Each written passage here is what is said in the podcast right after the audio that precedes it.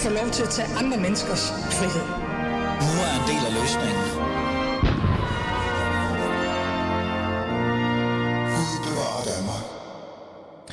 Islamsynet for ikke-muslimer har stor betydning for, hvordan danske muslimer opfatter sig selv og deres religion. Så lyder det i hvert fald fra islamforsker Jesper Pedersen, der har dykket ned i fænomenet, som han har døbt ikke-muslimsk islam. Derfor kommer dagens udgave af Elis Fæderland på 47 i dag til at handle om ikke-muslimsk islam. Altså, hvad er det egentlig, det overhovedet er, og hvad er meningen med det hele? Vi har 55 minutter til at dykke ned i det her, og det er kun os to, der er i studiet, mig og Jesper Pedersen. Så hvis du har spørgsmål, og du har lyst til at deltage i samtalen, så kan du deltage på 92 45 99 45, 92 45, 99 45 og være med. Og øh, du kan stille spørgsmål til Jesper og til mig. Men i dag i Alis Fæderland, hvad er egentlig ikke muslimsk islam, og hvorfor skal vi overhovedet forholde os til det?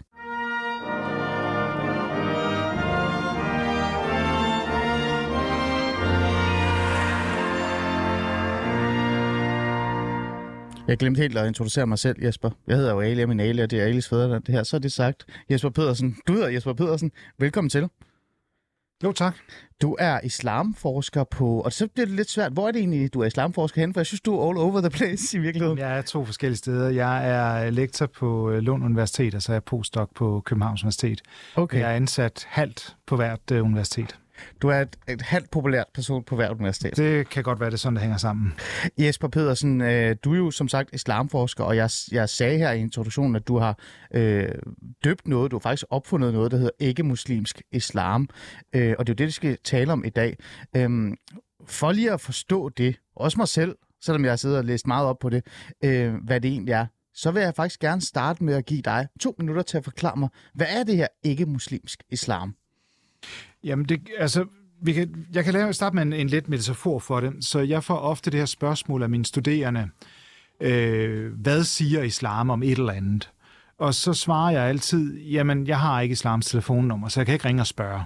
Mm. Og, øh, og så fanger de studerende hurtigt, at det er jo fordi, der er noget galt med spørgsmålet. Mm. Fordi spørgsmålet må jo være, hvad siger muslimer, at islam er? Altså, der er altid nogen, der skal tale på islams vegne. Øh, og det, som jeg har observeret, det er, at det er ikke kun muslimer, der taler på islams vegne. Det gør ikke muslimer også. Mm. Og det er rigtig interessant, fordi at øh, jeg kan jo observere, hvordan at der bliver investeret ret store ressourcer, eksempelvis fra politikere i, at, en, at definere, hvad islam er der, det mest det klassiske eksempel, det er jo det konservative nazi-islamisme-kampagne, ja, hvor man ligesom sætter... 15, 2015. Ja, det er omkring, der, der, hvor, hvor man ligesom øh, sætter noget op, man gerne vil slås imod. Men det, man slås imod, det er noget, man selv har skabt. Det er det, jeg kalder en ikke-muslimsk islam. Øhm, og så øh, har jeg jo også observeret, hvordan at mange ikke-muslimer dykker ned i Koranen og hadith, og argumenterer for, at den islam, som de kommer frem til, er rigtig ortodox. Mm. Og når så muslimer stiller sig frem og siger, jeg tror på sådan og sådan, så får de muslimer at vide i den offentlige debat ofte, men det er en forkert islam, for du læser Koranen eller hadith forkert. Mm. Og det er jo super interessant, fordi det er jo netop ikke-muslimer, der tager et konfessionelt standpunkt mm. og præsenterer sig selv til offentligheden som en form for ikke-muslimske islamiske autoriteter. Ja. Og det er faktisk et begreb, jeg bruger i min nye bog. ja, og det, og det gør du, og den, øh, det kommer vi lidt ja. ind på. Og grund til, at jeg griner, det er, fordi man skal virkelig holde tungen i munden her, for ja. at sådan forstå det. Men hvis man skal gøre det meget kort, øh, Jesper Pedersen, så handler det i bund og grund om, at du synes, eller du sætter fokus på en gruppe af ikke-muslimer, som er rigtig gode til at deltage i den offentlige debat og fortolke islam overfor muslimer. Og det er dem, du øh, fokuserer lidt på at sige, hvem er de, og hvorfor deltager de, og hvor meget fylder de? Kort sagt. Er det ja, det, måske jeg kan sige det endnu mere enkelt. Ja, gerne. Øhm, det er mennesker, der producerer islam, men det er ikke med det forbund. Det er mennesker, der, der, der fortolker islam, men ikke med det formål at tilbede Gud. Ah. Formålet er et andet, og det skal vi forske i. Godt. Og det kommer vi ind på øh, her senere så bliver jeg jo interesseret øh, i det her øh, idé om ikke-muslimer og deres deltagelse i den offentlige debat i forhold til i hvert fald især islam. Øh, må kun troende muslimer så tolke og tale om islam? Eller øh, påpeger du bare, at der bare er en ny gruppe, eller der altid har været en ny gruppe, som vi et eller andet sted har glemt at have fokus på?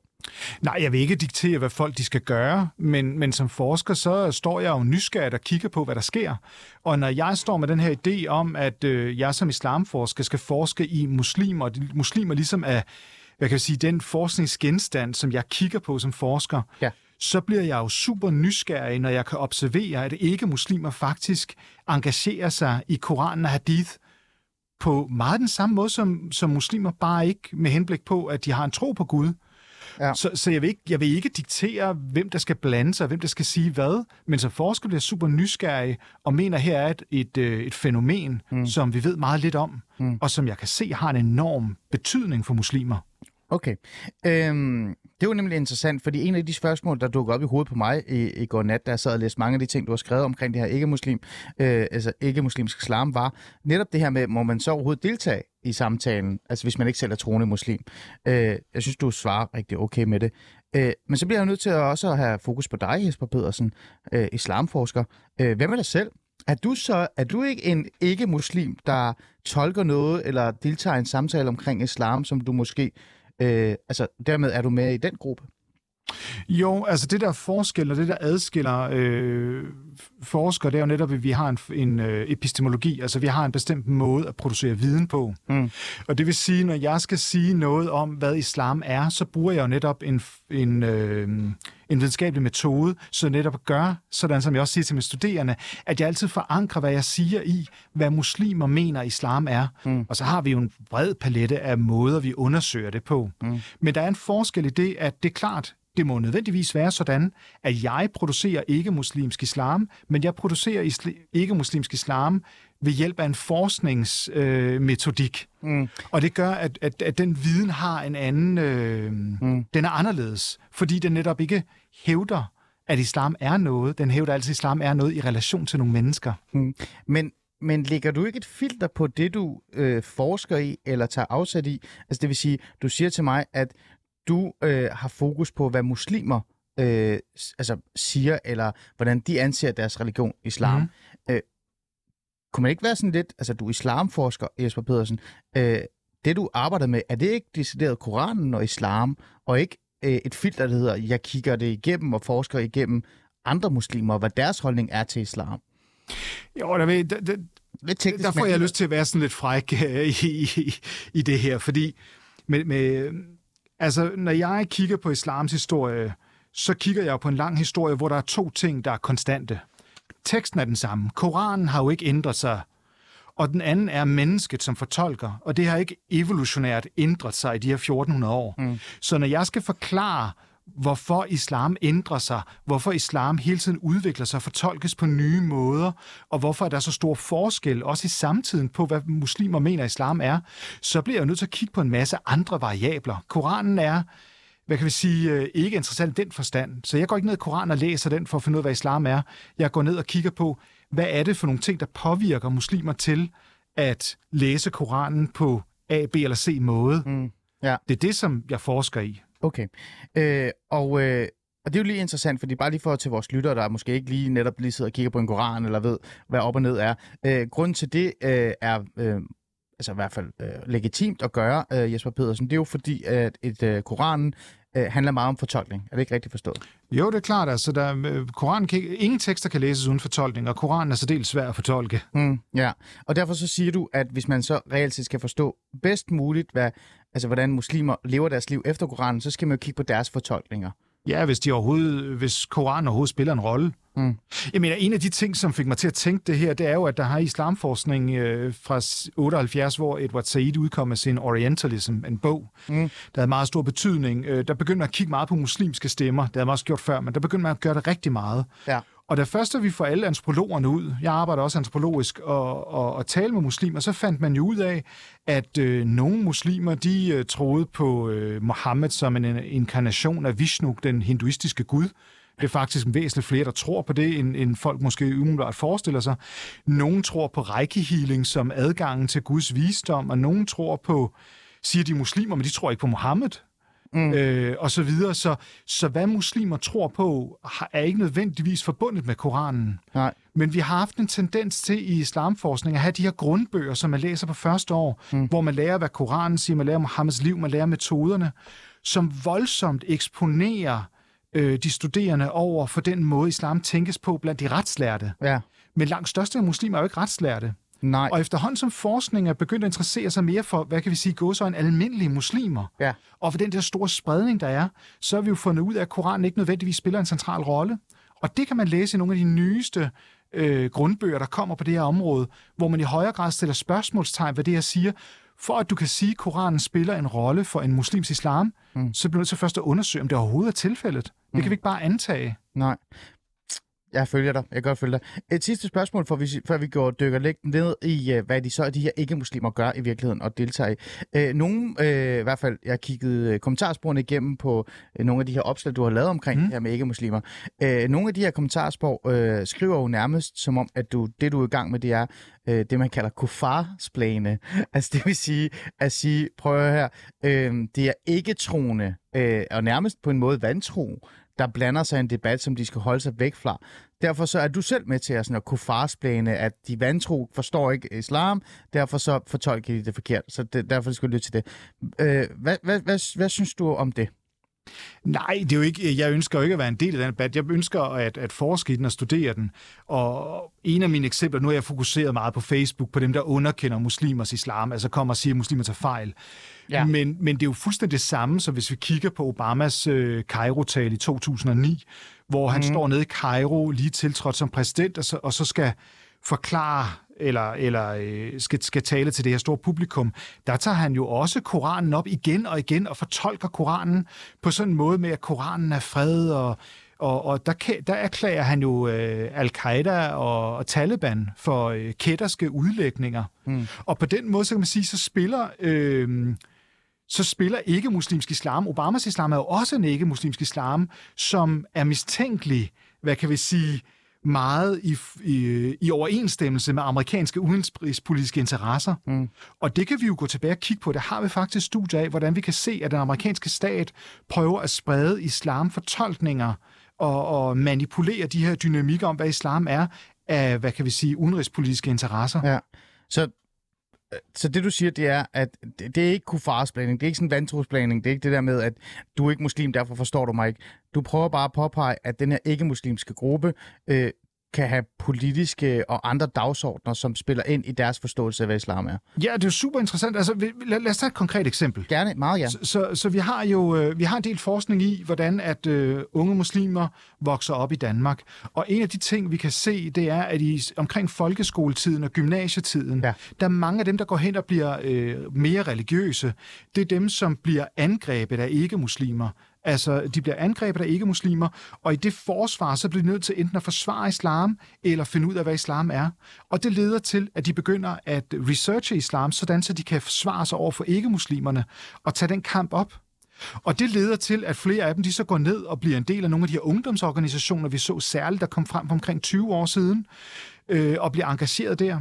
Så, så vejen ind i et dybere religiøst liv øh, går ofte, ikke altid, men ofte igennem, at man har haft nogle konfrontationer med muslimer. Mm. Og vi kan jo se i dag, at der bliver afholdt kurser i, hvordan man skal forholde sig til ikke-muslimske øh, angreb på islam. Altså, hvor man bliver undervist i moskéerne i, hvordan man skal forholde sig til det og mm. hvordan man skal gå ind i den dialog. Mm. Og jeg synes jo, det er super interessant, fordi at det ender jo med, at ikke-muslimske idéer om, hvad islam er, Ja, ender med at have så enorm indflydelse på, hvad islam bliver for muslimer. ja, Og så er det, jeg spidser ører, for det er det, jeg forsker i. ja. Og så bliver du interesseret. Ja. Ja.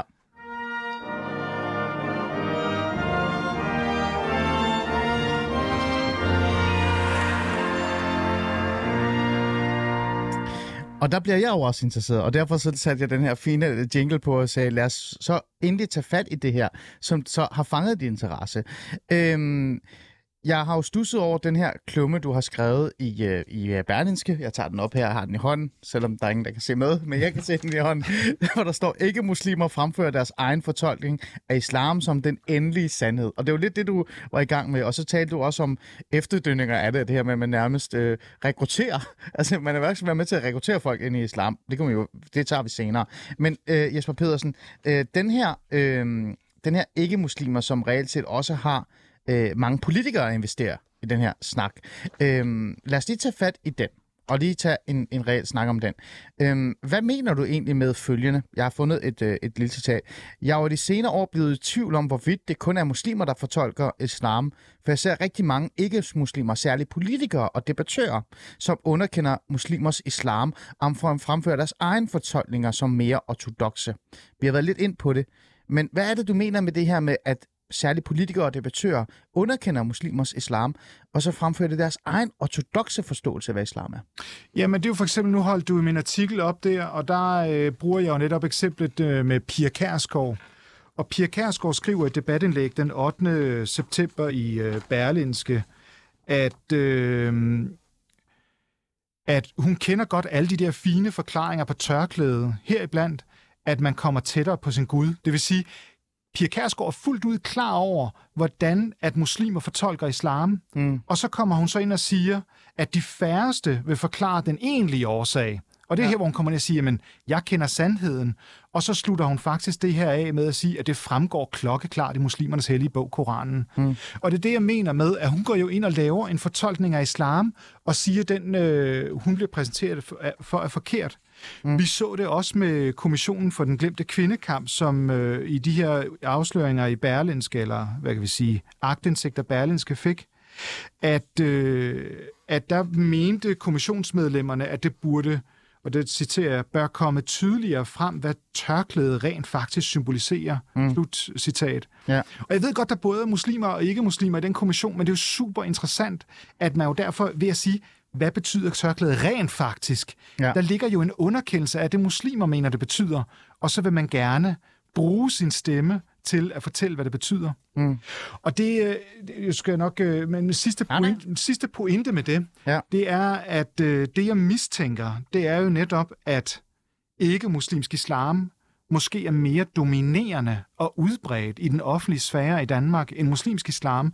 Det kan jeg ikke vide om rigtigt, Nej. Men jeg synes, det er super interessant at prøve at undersøge det. Mm. For det er jo ofte de mennesker, der prædiker den ikke-muslimske islam, der har en meget stærk platform som politiker eller noget andet.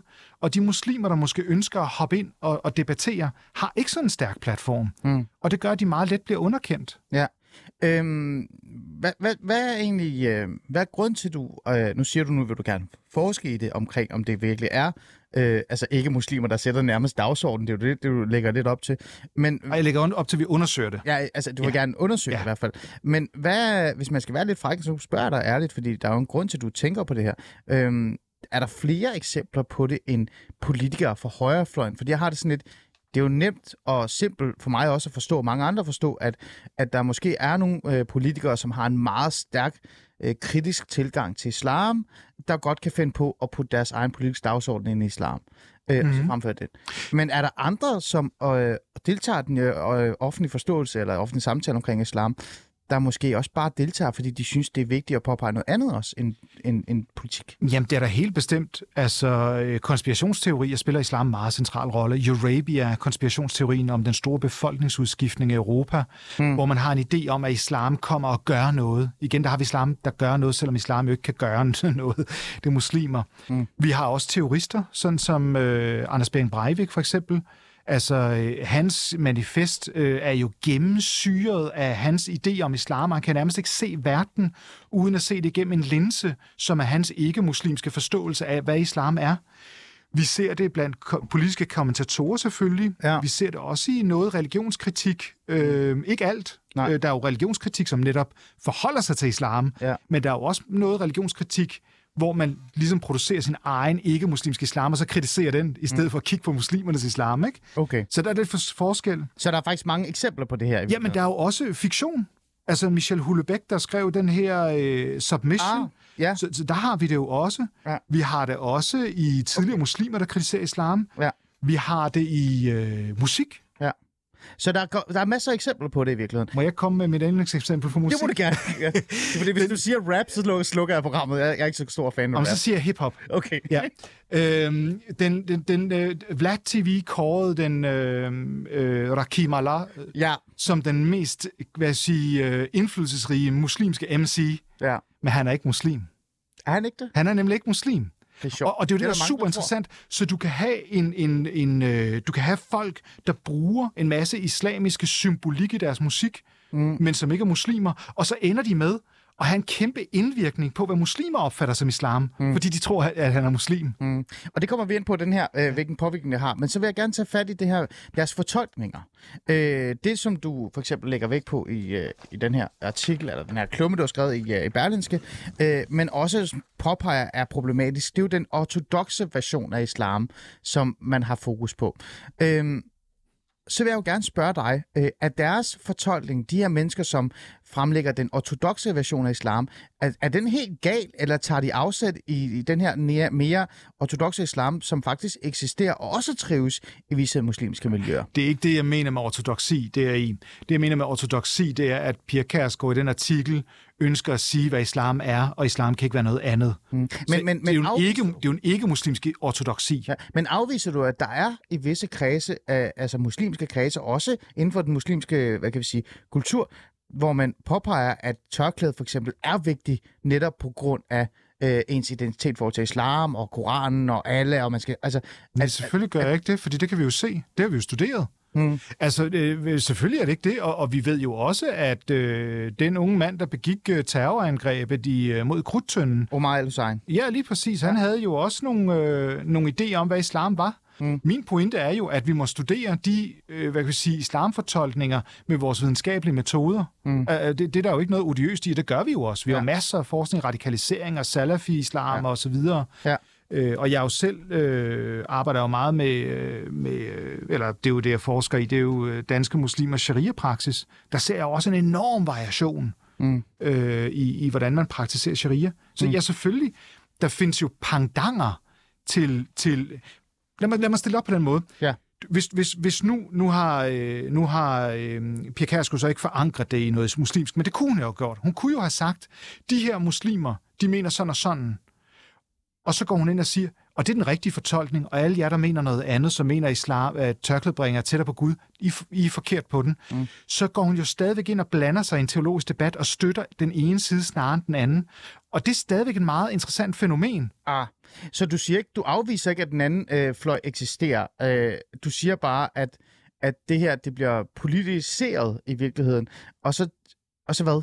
Jeg skal bare lige Ja, altså, der er jo ikke, de, de, Pia Kærsgaard er ikke grebet ud af det blå, hun mener, der er muslimer, der mener sådan. Nej. Altså, øh, problemet er, at hun ikke siger, der er muslimer, der mener sådan. Problemet er, at hun siger, at det er den rigtige islam. Mm. Så får jeg helt lyst til at spørge dig, øh, Jesper Pedersen, hvilken tolkning er så den rette? Fordi øh, du afviser jo ikke, nu, nu fjerner vi lige øh, Pia Kærsgaard fra, du afviser jo ikke, at der, er, at der er nogen, der siger, "Men prøv at høre, kære ven, det kan godt være, at du sidder og siger som moderat muslim, og det vi kan jo snakke om, hvad en moderat muslim er, at tørklæde er øh, et frit valg, og, og det er noget, man bare tager på, og det er i virkeligheden også bare ligestilling i bund og grund, hvis jeg tager tørklæde på. Men der er faktisk rigtig mange på den anden side, der siger, at tørklæde er øh, en del af din tro, øh, alle osv. Så, videre, og så, videre. så du afviser jo ikke, at der er forskellige retninger og tolkninger. Men så får jeg lyst til at spørge dig, hvilken tolkning er så den rette? Jamen, men der er jo, det, er jo lige præcis det, der er problem. Det spørgsmål kan du ikke stille. For nu spørger du jo mig, hvad er islam? Og så er det, jeg må sige, jamen, ah. jeg har ikke islams telefonnummer. Jeg bliver nødt til at bringe min videnskabelige værktøjskasse ind og ja. studere den store variation. Ah, så du... Så, men du canceler ikke, nu skal jeg bruge sådan et rigtig vogue. Jeg canceler ikke noget. Nej, øh, så du siger ikke, at det er forkert af ikke-muslimer at deltage i den offentlige debat. Det er ikke forkert at påpege, at der er en mere ortodox øh, islam. Du siger bare, det skal man bare tage... Øh, man skal have fokus på det, at det eksisterer, at der er en gruppe, som... Altså, ordet ortodox vil jeg jo aldrig bruge af den simple årsag, at det jo netop er at sige, at den ene islam er mere rigtig end den anden. Mm. Og det er jo den, den pointe, som jeg har med min antropologiske tilgang, det er, vi kan ikke sige, om en tilgang i islam er mere rigtig end anden, mm. men vi kan sige, at den ene er mere dominerende end den anden, den ene har mere magt end den anden, Ja. og så videre. Og det er jo det, vi laver som islamforskere. Og det vi så yderligere gør, det er, hvorfor kommer der, hvorfor er der nogle bestemte versioner eller fortolkninger, der bliver mere magtfulde og udbredte end andre? Men okay. vi kan jo ikke sige, at nogle af dem er forkerte. Altså, og vi kan ikke sige, at nogle af dem er rigtige. Okay. Interessant. Øh, så får jeg lyst til at stille dig det her spørgsmål, øh, som øh, i bund og grund også handler om det her med ikke-muslimers, hvad kan vi sige, deltagelse i den offentlige debat, men også øh, hvor meget de fylder i virkeligheden. Øh, når moderate muslimer blander sig i den offentlige debat øh, og deltager i den her samtale med ikke-muslimer, så fortæller de jo deres fortolkning. Øh, de bliver så mødt af ikke-muslimer, som kommer med deres fortolkning. Mm. Er det ikke bare en fin øh, offentlig samtale, der er i gang om, hvad der er op og ned og rigtigt og forkert, og faktisk med til at danne et, et mere helhedsorienteret billede af, hvad, hvad muslimer øh, kan tro og ikke tro. Ligesom du sagde til mig, der er jo nogen, der øh, tror på noget helt andet, og ikke engang tror på Mohammed i virkeligheden. Ja, altså, øh, jeg skal måske lige understrege, at det, mit engagement er jo drevet ren nysgerrighed. Så det er jo ikke sådan, så jeg ønsker at diktere, hvordan folk skal tale eller ikke skal tale. Mm. Hvis jeg skal gå lidt ind på det, du prøver i talesæt her, så vil jeg sige, at der er en stor forskel på at interessere sig for muslimers fortolkning og prøve at komme den nærmere ved at stille vil jeg sige, fornuftige spørgsmål Nysgerrige spørgsmål. nysgerrige spørgsmål i forhold til at underkende den. Så eksempelvis, hvis jeg går Ja. ud og, og taler med en muslim, og så siger jeg, øh, men hvordan forholder du dig til det her vers i Koranen? Og så siger den person, det spiller ikke en stor rolle. Faktum er, at jeg, havde, jeg kendte det ikke. Øh, når, hvordan forholder du dig så til det nu, når jeg har læst det op for dig? Altså, den, den strategi siger ikke så meget om den muslims islam, fordi så er vi i gang med at producere noget nyt. En konfrontation, der producerer noget, noget diskurs, kan man sige. Mm. Men det var ikke noget, der eksisterede, før jeg kom ind. Mm. Og på den måde, så, kan, øh, så er jeg ikke sikker på, at det er en tilgang, der nødvendigvis altid gør os klogere. Øh, Jeg vil ikke sige, at det aldrig kan det, men, men sådan som det oftest bruges, så bliver det i højere grad ikke-muslimer, der dikterer, at islam er sådan her, og du skal forholde dig til de kilder, som jeg mener er vigtige. Men der er jo simpelthen så meget, der er skrevet om islam, og så mange kilder til muslimers liv, alt religiøs fortolkning er selektivt. Der er altid nogle vers, der vil være mere vigtige og centrale. Mm. Så mere åbent spørgsmål må- vil måske være, hvilket koranvers har inspireret dig mest i dit liv? Hvad er det centrale i din islamfortolkning? I stedet mm. for at prøve at diktere, hvilke tekster og passager, der egentlig er de vigtigste. Mm. Øhm, jeg får helt lyst til at spørge dig så, øhm, gør, gør ikke-muslimer, som gør det på den her måde, øh, i virkeligheden præcis det samme som, øh, hvad kan vi sige, øh, meget øh, stærkt troende muslimer, altså nogen vil kalde dem ekstremister, og nogen vil kalde dem islamister, gør det præcis det samme, at de går ind og påpeger, at øh, det I siger er forkert, fordi vi har en, den rigtige, den sande øh, viden om islam? Ja, det er jo, det er jo sådan helt grundlæggende, øh, skulle jeg sige, vilkår, at, og jeg er jo også blevet kritiseret af muslimer mange gange, og jeg sætter mig altid ned og lytter på det, men jeg er uenig, Ja. hvor jeg får at vide, jamen Jesper, nu har du igen sagt, at islamisk stat, øh, de muslimer og al-Qaida, øh, der, i, der fløj ind i t- t- tvillingtårnen, at de er muslimer. Ja, for det er de jo ikke. Og det er de jo- det er de jo og ikke. Og så videre, og så videre. Der er Og så den, får jeg en lang forklaring. Ja, ikke? den der forklaring, der altid kommer. Og der må jeg jo sige, at jamen, det kan jeg godt se, hvorfor I mener sådan fra jeres teologiske udgangspunkt. Men mm. problemet er jo bare, at hvis jeg interviewer nogen fra Al-Qaida, Ja. så vil de jo sige det samme om dig.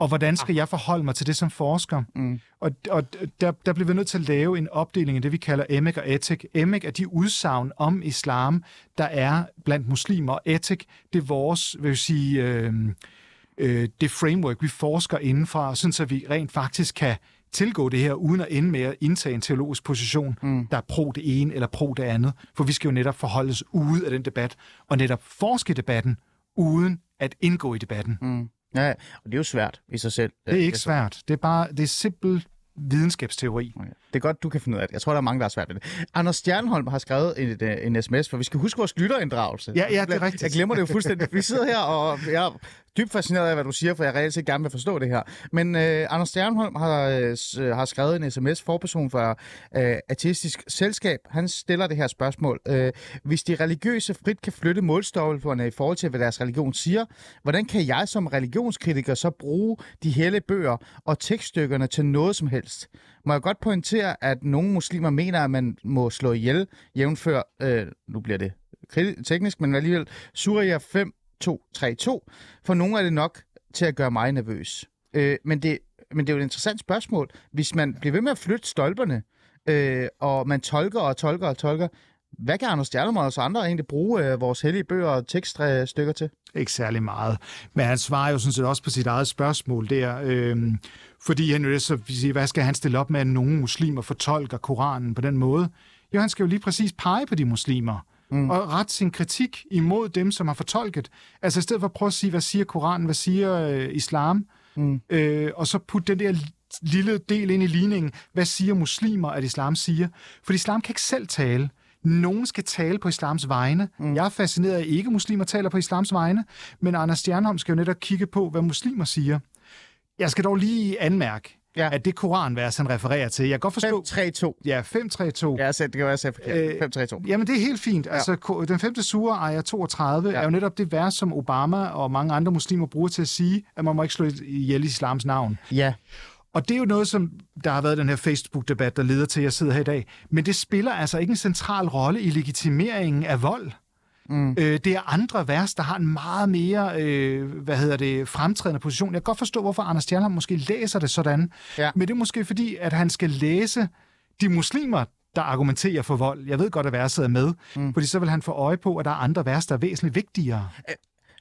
Men lad os lade det Jesper, ligge. Jesper Pedersen, nej, men det er fordi, jeg bliver, nu bliver jeg nysgerrig, ikke? Nu dukker- den der femårige Ali op igen.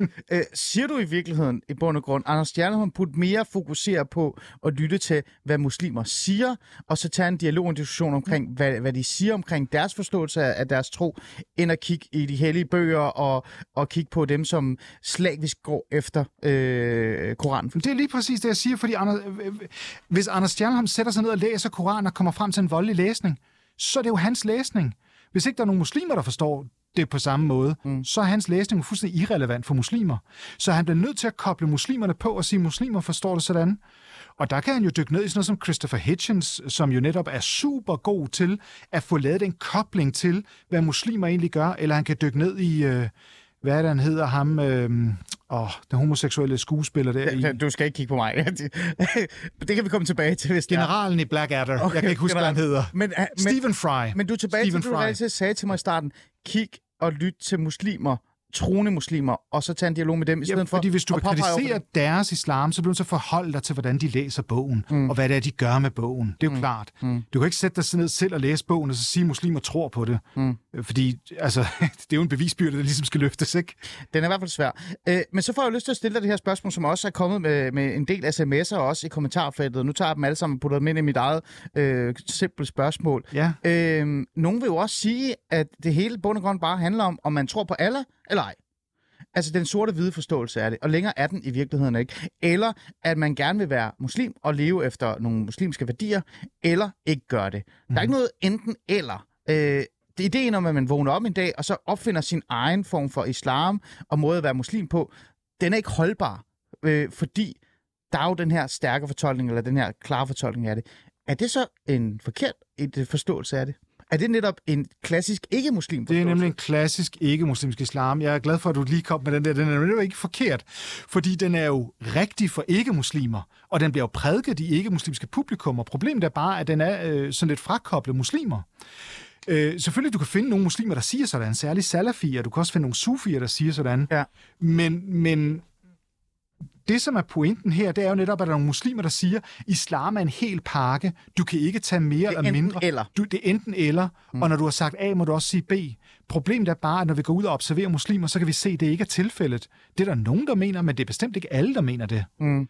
Og, og så er det jo netop, at de dikterer, at der er kun én islam, det er deres ikke-muslimske ortodoksi, mm. og man kan vælge at tro på deres ikke-muslimske ortodoksi eller lade være. Mm. Og den blev jo særligt udtalt, da vi havde debatten omkring, øh, da øh, Shirin Kankan blev øh, erklæret radikal islamist af Markus Knudt, Nasser Carter og Martin Henriksen. Ja. Og det, de sagde, det var jo netop, du siger, at sharia er forenligt med de vestlige samfund, og så dikterede de, hvad sharia var, og vil ikke høre på, at Shirin mente, at sharia var noget andet. Og det er til trods for, at sharias, øh, Shirins forståelse af sharia ligger væsentligt tættere på den vil sige, muslimske norm, Mm. end de tre herres. Mm. Øh, og, og det synes jeg var, var super interessant at følge med i. Øh, vi har et, øh, et spørgsmål for, for en lytter. Øh, Jalle har skrevet ja. øh, et spørgsmål. Øh, nu læser jeg bare præcis her. Hvorfor øh, forholder han sig ikke til de fleste og største skoler er bogstavtro på tværs af sunni og shia? Øh, igen tilbage til den her, ja, en forståelse af, hvad øh, islam er, fra når man taler med muslimer, men selve grund... Øh, hvad kan vi sige, fortællingen, men også oplæringen, er jo øh, øh, størstedelen af skolerne bogstavtro. Ah, det skulle jeg sige, ja, vi kalder dem lovskoler, men det, det er sådan en halvdårlig over- oversættelse af arabiske begreb, madhab, som er sådan en, en retning, en, en måde at tænke på, man kan Ja. sige, akademi. Øh, ah, akademi er måske at strække den, men, men altså, Ja. men, men, men Problemet med den forståelse er jo netop, at vi går ind og siger, at nu må de retslærte få lov til at definere, hvad islam er. Men de retslærte har jo ikke de samme tanker om islam, som en bonde i den nordlige egyptiske delta for eksempel, der står og graver i, i markerne hver dag. Nå, det er et klassisk eksempel fra, fra de her nye grundbøger netop, ja. hvor man siger, at vi bliver nødt til at tage bunden i det nordlige egyptiske deltas islam lige så alvorligt som Al-Azhar, mm. Islamisk Universitets islam. Mm. Fordi at, at vi bliver nødt til, hvis vi skal beskrive islam, så kan vi se, at vi i mange år har fokuseret meget snævert og entydigt på en meget lille gruppe af muslimer, som ikke nødvendigvis har så stor gennemslagskraft i den brede befolkning. Mm.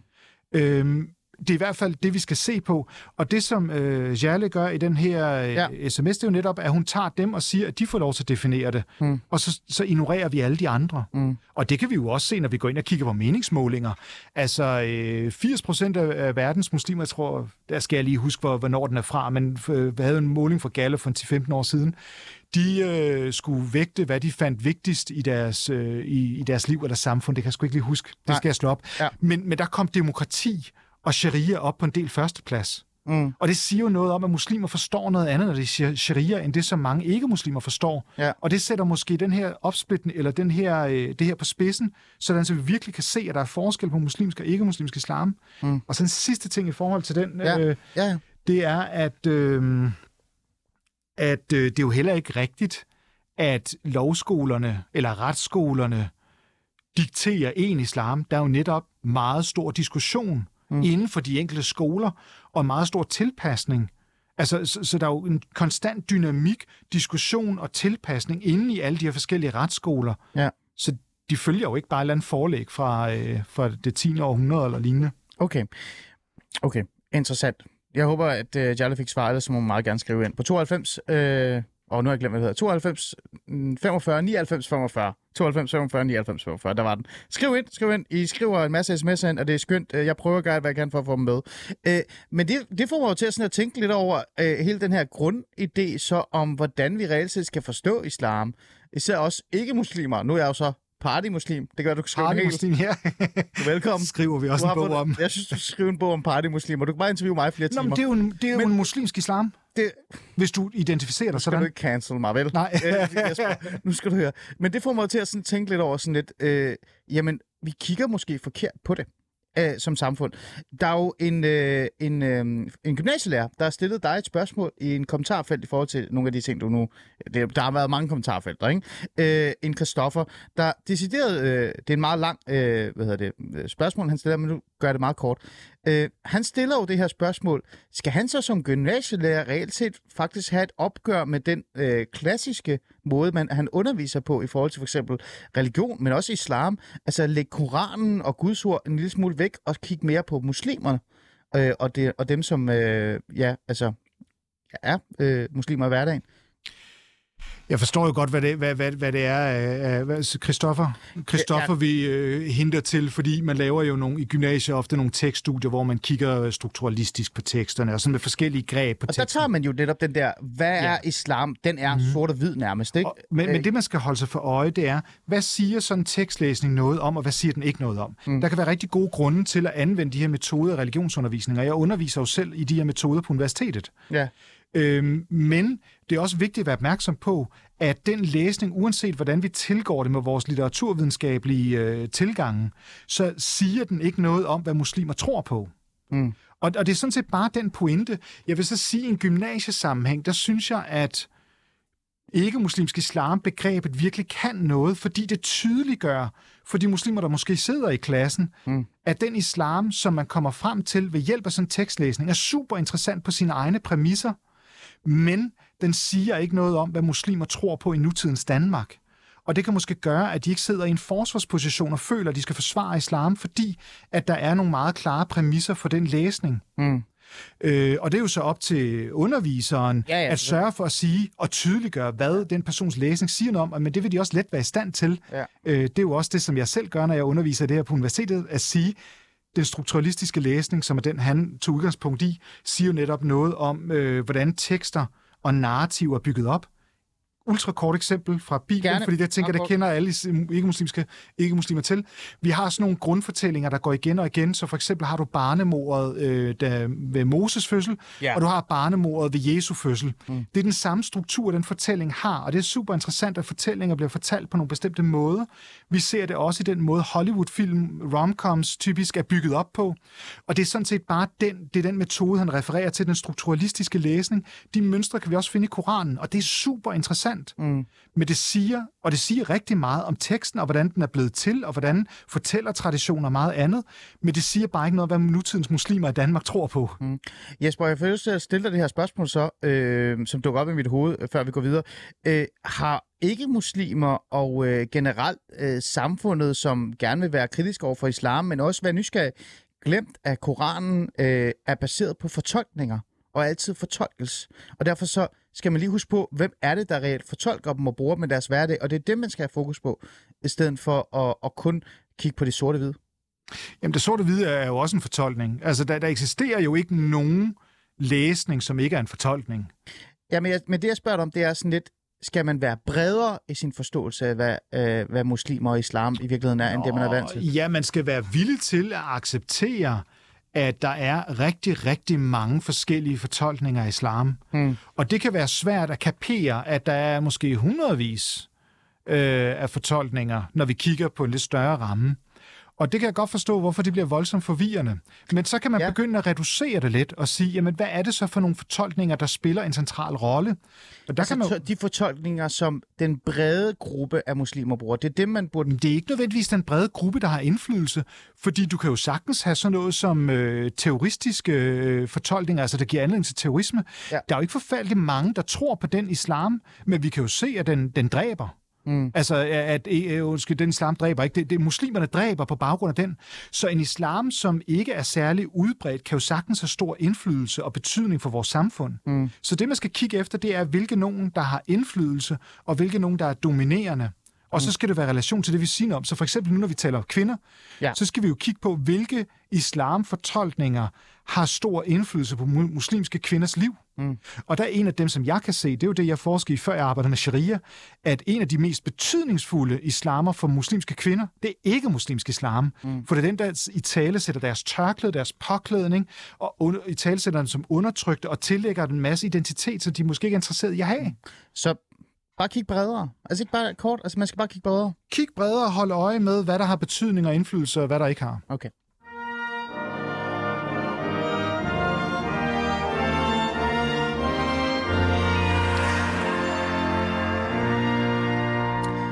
Ja, lytter til Alice øh, Fæderlandet. Vi er godt i gang, og jeg får et stykke papir vist af, af Jesper Pedersen. Jesper Pedersen, du er jo islamforsker, og du er i studiet med mig omkring øh, det her. Øh, Hvad er det? Er det et begreb egentlig? Ikke muslimer? Prøv at hjælpe mig. Jeg er jo ikke så vellært, som du er. Hvad, hvad, hvad kalder man det her ikke-muslimer? Er, er det et greb, eller er det et... Ja, altså jeg har jo skrevet en forskningsartikel, der hedder The Case for Studying Non-Muslim Islam, Ja. altså hvor vi argumenterer for, at det, er, hvor vigtigt det er at forske i ikke-muslimsk islam, mm. Fordi vi kan se, at det har så stor indflydelse på muslimsk islam. Okay. Øh, men Ja. så, så jeg har jeg har prøvet uh, sammen med min kollega i uh, Sverige, der hedder Anders Akfeldt på Lund Universitet, uh, hvor vi har skrevet nu flere tekster, mm. hvor vi argumenterer for at introducere begreberne ikke-muslimsk islam, ikke-muslimsk islamisk autoritet, Ja. men også ikke-muslimsk øh, islamisk fortolkningstradition. Ja, og det er jo det, vi har brugt øh, noget tid på lige at, at dykke lidt ned i, og jeg har stillet dig nogle nysgerrige, men også lidt, nogle gange lidt, øh, lidt simple spørgsmål.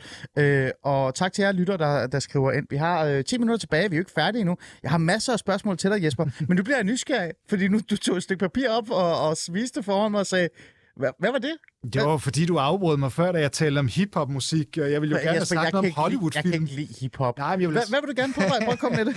Jamen, det er jo fordi, jeg synes, det er så... Jeg, fordi jeg taler om Obama, så kom jeg til at tænke på... Øh, øh, det her med, at, at øh, der er sådan en fin studie, der hedder Good Muslim, Bad Muslim, skrevet af Mahmoud Mandani, som siger, at muslimer bliver ikke øh, hvad kan vi sige, rubriceret som gode eller dårlige, afhængige af, hvad de tror på, men tværtimod øh, i forhold til, om de er øh, gavnlige eller ikke gavnlige for amerikansk udenrigspolitik. Ja. Og det synes jeg er fedt, fordi, eller det synes jeg er en interessant observation, også fordi den spiller ind i Hollywood-produktioner. Så du kan se uh, Rambo 3, hvor at uh, Rambo, Rambo 3. Rambo 3, hvor at han kæmper sammen med de her tabre mujahideen-krigere. Ja. Og det er jo dem, som vi senere kalder terrorister. Mm. Og, og, men, men det, der er interessant der, det er jo netop, at Taliban og Mujahideen og alle de her, de var jo gode muslimer. Det glemmer vi bare. De blev jo portrætteret som gode muslimer, også i kulturelt og i Var det film. ikke fordi, de besluttede sig for at køre en, en ekstrem hellig krig over for Vesten? Og Det var fordi, at de kørte en hellig krig over Sovjet, som var fjenden dengang. Ja, men... Men det, der så bliver, interess- da det så bliver interessant, så bliver man helt med, så får vi netop terrorangrebet og alt det her, men så får vi jo lige pludselig, at så bliver de bad muslims, fordi, ikke fordi de har ændret sig, de tror Nej. på det samme, Ja. men fordi at de lige pludselig ikke er øh, gavnlige for den amerikanske udenrigspolitik. Men også fordi de angriber Vest. Ja, ja, det er jo klart, det, det er jo det ultimative tegn på, at de ikke er så glade. Og, ja. Men så får vi jo de samme muslimer, som var gode før, bliver dårlige, og så ser vi det i kunsten også med ja. 12 Strong, Ja. hvor vi netop får en Hollywood-film, hvor at det er Navy SEALs, der går ind og kæmper imod ja. dem. Ja. På den måde, så kommer det ind i kunsten også, ikke? Jo, Det er bare for, at det ikke var politik alt sammen. nej, nej. Det, det, det kan være, vi skal lave et, øh, et øh, hvad det, anmeldelsesprogram også i virkeligheden. Men Jesper, det jeg gerne vil vende øh, med dig øh, i virkeligheden, det er jo tilbage til den her snak, der så er, øh, den her samtale, som jeg synes er interessant. Jeg har også fået øh, en del kritik i mit program og i nyhederne om, at jeg inviterer muslimer ind, som er øh, stærkt troende eller andet, for jeg gerne vil have en dialog med dem. Jeg vil faktisk gerne forstå dem. Jeg byder op til debat og samtale, for jeg gerne vil høre, hvad deres holdning er, og så stiller jeg nogle, nogle kritiske spørgsmål. Det har jeg også fået skilt ud for, fordi jeg er sådan lidt, ja, men de er med til at male et billede af, hvad det, den, den, den moderate muslim så i virkeligheden er. Øh, og der bliver jeg jo så nysgerrig i forhold til det her øh, spørgsmål. Øh, når moderate muslimer, eller muslimer, øh, som gerne vil sige nej, øh, Taik, øh, for eksempel øh, Omar Hussein, som begik det her terror, øh, hvad hedder det, ja, øh, angreb i Danmark, han var ikke rigtig muslim. Og i virkeligheden så gjorde han det heller ikke i islams navn, fordi du må ikke slå folk ihjel, bla bla bla bla bla. Øh, når, når moderate muslimer blander sig i en offentlig debat og kommer med deres fortolkninger og på en eller anden måde canceler eller afviser øh, ideen for eksempel, at tørklædet godt kan være en del af religion, øh, at- at terror godt kan begås i islams navn. Skal der så ikke være nogen, der skal øh, udfordre dem i virkeligheden? Jamen, De er jo allerede udfordret af hinanden. Du har to muslimer, der står og siger, at de hinanden ikke er muslimer. Øhm, det, jo, altså vi skal jo have en samtale om det, men der synes jeg måske, at den her tilgang, som, ja, det kan jeg jo selvfølgelig sige, jeg har som forsker, synes jeg faktisk er meget fornuftig i den sammenhæng. Fordi jeg jo netop siger, jamen vi bliver nødt til at forstå, at der er to mennesker, som tydeligvis investerer en stor del af deres egen identitet i at være så muslimske som muligt. Eller hvad, det er måske lige at overdrive det, ikke? Men der er to, der investerer en stor del af deres egen identitet i at være muslimer og fortolke og det har så nogle konsekvenser for, hvem de ellers opfatter som muslimer, altså øh, de andre. Øh, nu er jeg ikke sikker på, at Tarek han erklærede øh, Nu den unge mand, Hussein. Øh, Tarek Siad Hussein, den Ja, debattøren på, på på politikken, tidspunkt ikke? ja, skrev, øh, bare lige kort skrev et, et, et, øh, en klumme, ret mig gerne, om at, øh, at i hvert fald den her tese om, at Omar al-Hussein faktisk ikke rigtig var muslim. Han fordømte den, hans øh, handlinger var ikke muslimske. Jeg Ja. tror, det var sådan, og der er en stor forskel, synes jeg. Ja. Men den samtale, den debat, øh, eller den, den fremlægning af, hvad han mener øh, er det rigtige så, ifølge ham. Han er jo muslim. Ja. Er det ikke fair nok, at der er nogen, der udfordrer den? Fordi med al respekt, nu kommer jeg lige med, med en lille ting. Når man kigger på den øh, offentlige debat i forhold til muslimer og ikke-muslimer og ortodoxe muslimer, altså øh, jihadister eller ekstremistiske muslimer, det er fordi, der er mange af dem, der deltager i den offentlige debat. Øh, så er der ikke nogen, der skal gå ind og sige tak, tak fordi du har kommet med den her holdning, men med al respekt, øh, islamisk stat, flag, videre, videre, videre, videre, videre. Skal der ikke være plads til den diskussion? Der skal være plads til diskussion. Det er jo super vigtigt, men vi bliver nødt til at få den ind på nogle fornuftige præmisser. Fordi ah, hvorfor? Vi, Fortæl hvorfor. Jamen, det bliver vi jo nødt til, fordi ellers vi kan jo ikke gå ind og sige, jamen Tarek, din, din fortolkning er forkert, fordi der står i Koranen A, B og C. Fordi det siger jo ikke noget om Tareks tro. Tarek kommer og siger, jamen det, jeg tror sådan og sådan, mm. og jeg mener ikke, den handling er islamisk. Så må vi konstatere, at vi har to forskellige udlægninger af islam i den sammenhæng. Og så kan vi jo begynde at stille os nogle, nogle interessante spørgsmål. Jamen, hvor, hvor mange tror egentlig det, som Tarek han mener? Altså, det er der ganske mange, der gør. Mm. Hvor mange tror egentlig det, som øh, den unge mand, øh, der begik terrorangrebet, mener? Ja. Og så kan vi, så kan vi sige, at det er jo ret interessant, det er der ikke særlig mange, der tror på. Men så kan vi jo begynde at analysere det og sige, men er det ikke meget interessant, at den unge øh, mand, øh, Omar Hussein, øh, som begik øh, terrorangrebet, Ja. han har til trods for, at han, ikke, han udgør en lille gruppe, så har han jo en enorm indflydelse på vores samfund. Jamen, det betyder jo så, at der er anledning til mere analyse, fordi hvordan får han det til det? Og endnu mere spændende, hvordan kan det være, at Omar al-Hussein forstår det på en måde, og Tariq Siad Hussein forstår det på en anden måde? Hvad er det for nogle variabler, der er afgørende? Det kan blive en super, super interessant diskussion og Men debat. det kommer ikke. Hvorfor? Bare kort, hvorfor? Den kommer ikke, fordi vi ender i noget politisk, hvor at, øh, der bliver behov for, at Tarek han må ikke sige sådan, fordi der står i Koranen, og så kommer der ikke muslimer på banen og siger, at han ikke kan fortolke sine øh, skrifter rigtigt, mm. at han øh, fortolker forkert, og at han har udladt nogle passager, som er centrale. Og der må man jo bare sige, ja, de er sgu nok centrale for nogle ikke-muslimer, men det er de jo ikke for Tarek, ellers så vil han have taget med. Mm. Og der må vi jo sige, at Tareks fortolkning er ret central. Må, må jeg ikke lige knytte en kommentar til, nu sagde jo, før? gerne. Ja. Øh, du sagde det her med ikke så troende muslimer. Der er jo et kæmpe bias også, når vi kommer til, til medierne, og det er et bias, vi ikke kan komme udenom, og det er også super svært at arbejde med i forskningen. Muslimer, som ikke er særligt troende, som vi har rigtig, rigtig, rigtig mange af, mm. øh, de stiller sig ikke op og taler om islam. De har ikke lyst. De har ikke lyst, og vi har faktisk det samme problem i forskning, for når du prøver at tage prøver blandt den type af muslimer, mm. øh, det er der en forsker, der hedder Nadia Hjeltoft, der har lavet noget super spændende forskning i, ja, som ja. var her i København, ja. og, og arbejder også i Hamburg, og, øh, og det hun oplevede, hendes informant, der typisk sagde, det var, jamen jeg er ikke den rigtige, det er ikke mig, du skal have fat i. Fordi de identificerede sig ikke engang med en person, der kunne være informant. Nej. Men det hun så sagde, det var, jamen du er jo muslim, som folk er flest. Det kan godt være, jeg karikerer Hjeltoft lidt. Du er jo muslim, som, som muslimer er flest. Du er super interessant, jeg vil gerne høre, hvad du har at mm. sige. Mm. Mm. Og, og det gav jo også et blik for en helt anden islam, og det hun har skrevet er noget, der har haft en betydning for min øh, måde at tænke på også. Mm. Okay. Så, som, ja, man ja, bare for at sige, så jeg kan godt forstå det problem, du har, at du ja. har en vanskelig situation, for du har svært ved at få de muslimer ind, som ikke er særligt troende, ja. og ikke vil stille sig op på den måde, ja. og det gør, at du får nogle stemmer, der er meget lette at få ind i studiet, ja. Så og nogle, der er næsten umulige. Side eller ja. på den anden side. Og det er jo et vilkår, som, som er rigtig svært som journalist. Mm. Altså. Ja, ja, men, øh, men også bare som almindelig menneske, fordi jeg, før øh, jeg blev journalist, øh, så er jeg jo vokset op med rigtig mange øh, muslimer. Jeg er jo øh, iraner, min mormor var muslim.